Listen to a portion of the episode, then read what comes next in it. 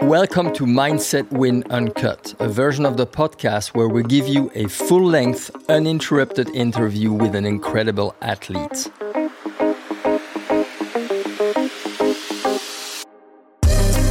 Today we're talking to Carissa Moore, an Olympian and five time world champion surfer from Hawaii. Carissa has been at the top of her game since 2011, and we talked to her about her long standing run as a champion and how she deals with this pressure.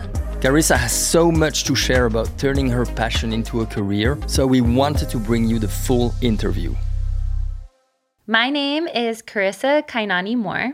I am a professional surfer from Hawaii. My middle name Kainani means beautiful ocean, and it was given to me from my mom and dad. I am a wife, a dog mom, a daughter, a sister, a friend. I am deathly afraid of earthworms and I have a fear of heights. And um, I love scrapbooking and taking naps. I think success for me is surfing from a place of joy. I just love riding waves. I love that self expression. I love the adventure. I love the challenge. I love the part of me that comes out when I'm on my board.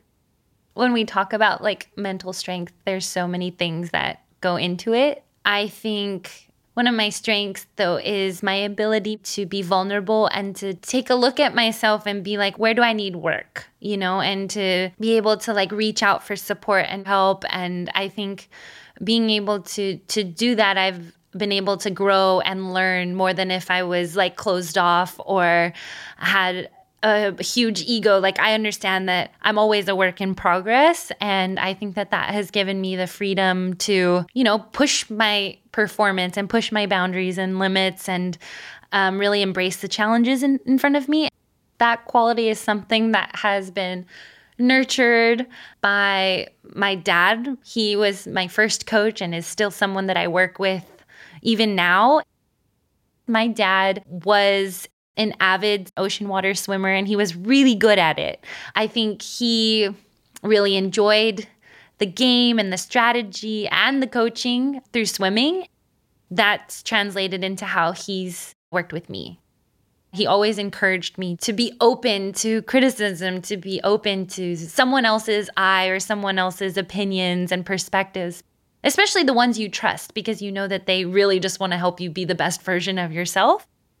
I definitely have to check in with myself a lot and be conscious of my ego. My ego can definitely get in the way sometimes, but I have to be like, it doesn't mean that I'm a bad person or, um, you know, a bad athlete. This is just a part of the journey and a part of my growth so I can be even better.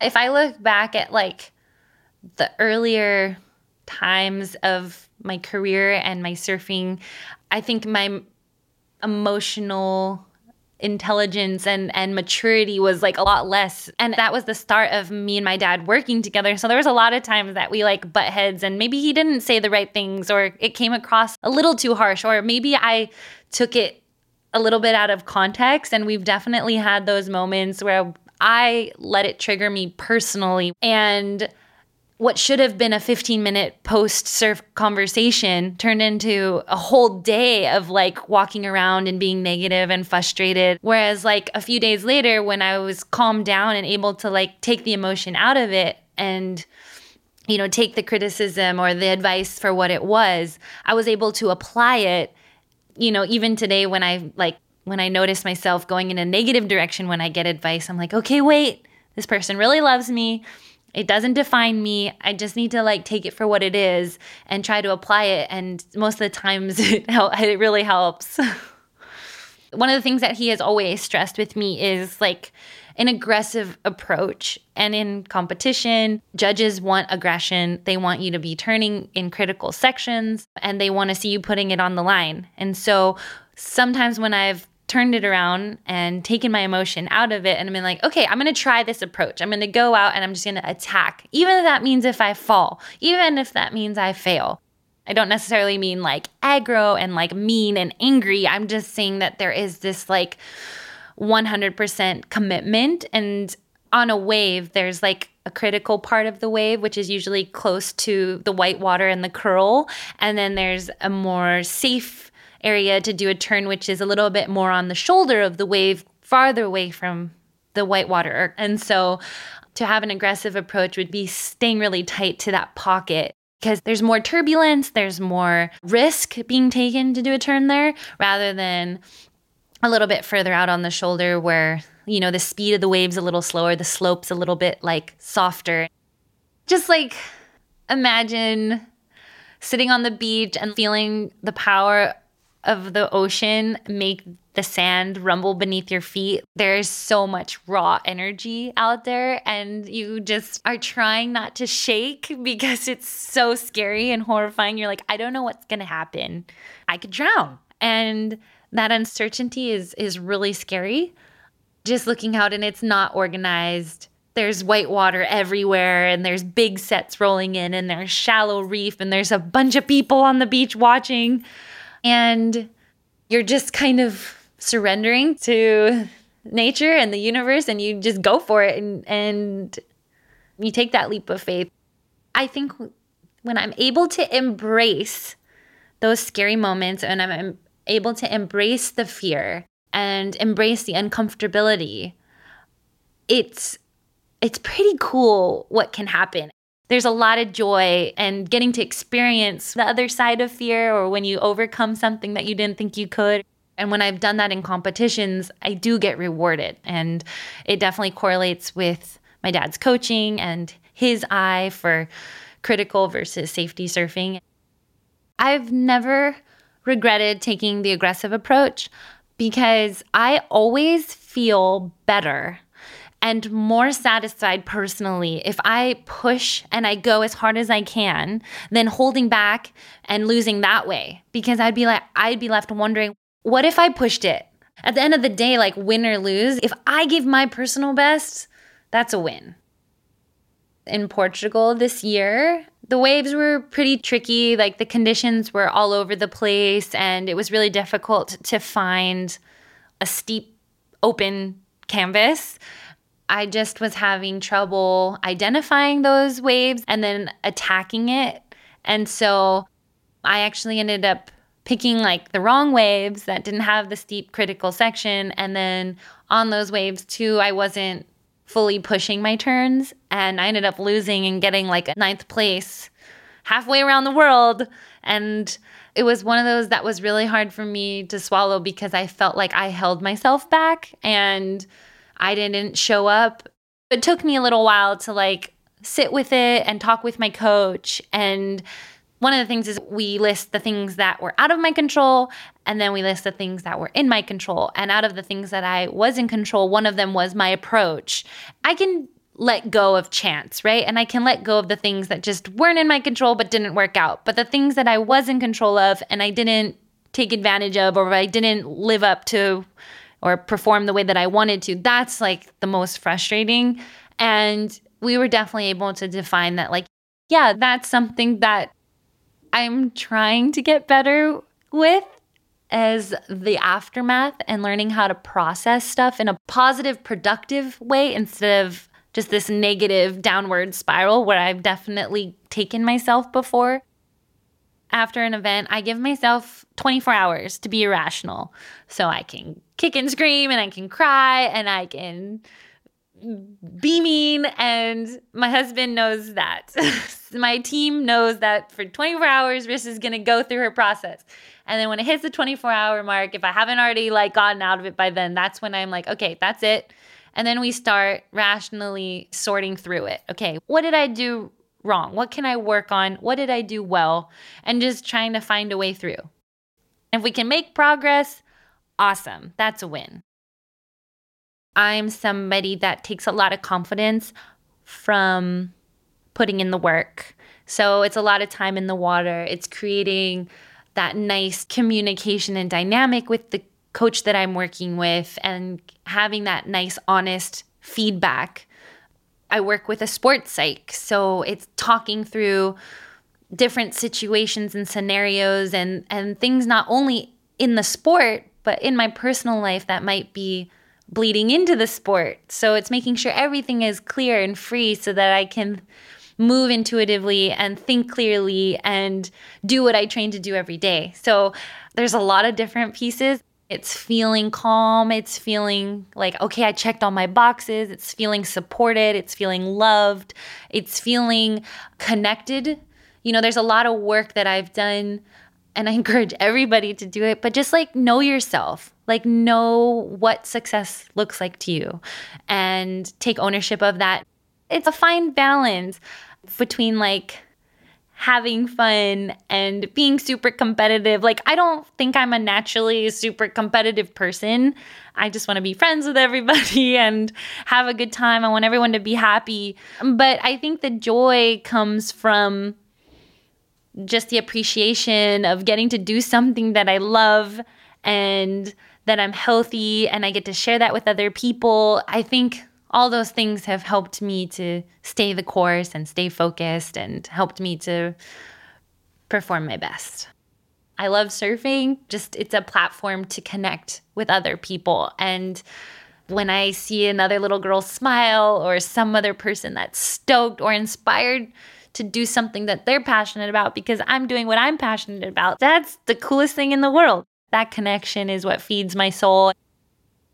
I work with a few different coaches, but my dad is still the one that I like train with the most consistently. But I feel very fortunate that I've been able to work with like specialty coaches at different spots around the world. So during that time, I was working with Love Hodel, who's from the North Shore of Oahu and who has spent most of his life surfing waves at like Sunset and Pipeline and Haleiwa. And he just knows those places like the back of his hand. And so, yeah, I feel very blessed to have had the opportunity to learn and gain some wisdom and knowledge of these lineups from him. I love to take things from other people surfing and try to apply it to my own, but like I think that the comparison for me just for whatever reason it triggers a different chord and isn't as positive for me. So I think what I'm trying to say is I don't like receiving feedback that is in comparison to someone else or is attached to something that isn't meaningful to me. Like comparison is a, the thief of joy.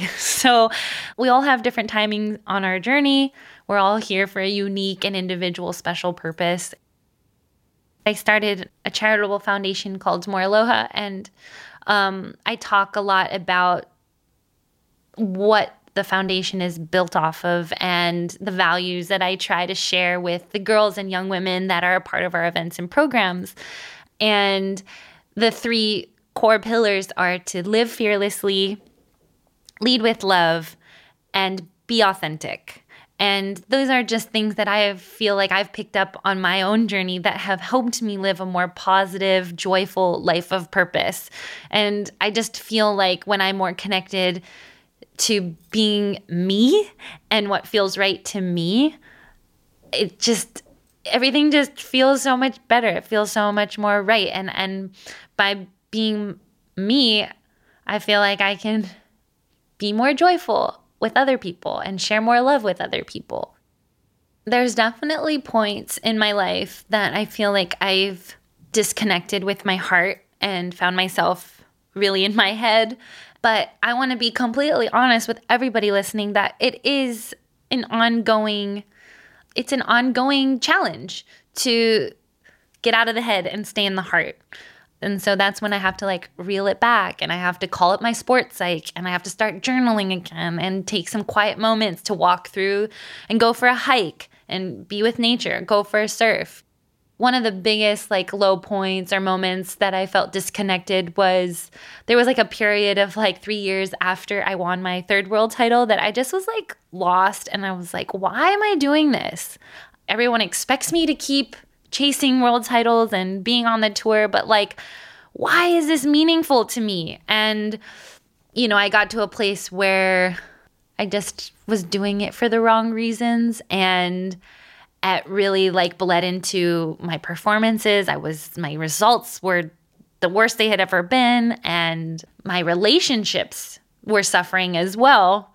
And I was like, okay, we got to strip this all away. Let's start from the ground up and just simplify and like start doing those things that bring me joy again.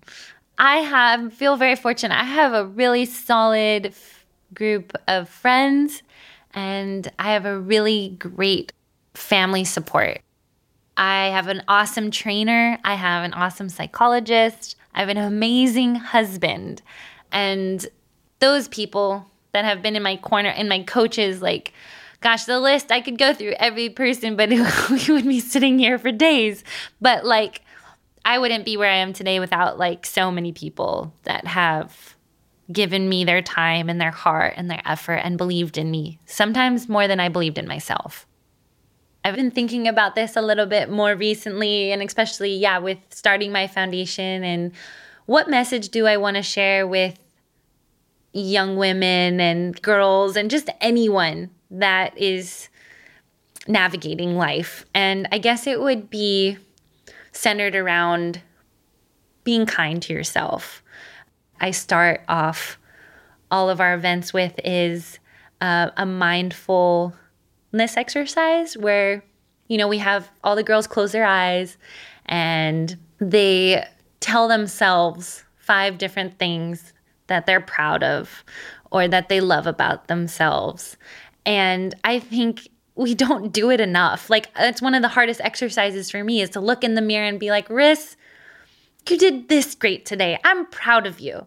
And I think by being kinder and giving ourselves more grace, we're able to give that same grace and kindness to other people. As soon as I start leaning into feeling good and the faith and the love and like being kind to myself, I think that that's been a game changer for me. That was Carissa Moore talking about her incredible surfing career and how she stays at the top of her game. Listen out for her episode on Mindset Win. There are plenty more episodes of Mindset Win for you to check out wherever you get your podcasts. We've got an interview with award-winning athletes and simple exercises to help you develop a winning mental attitude.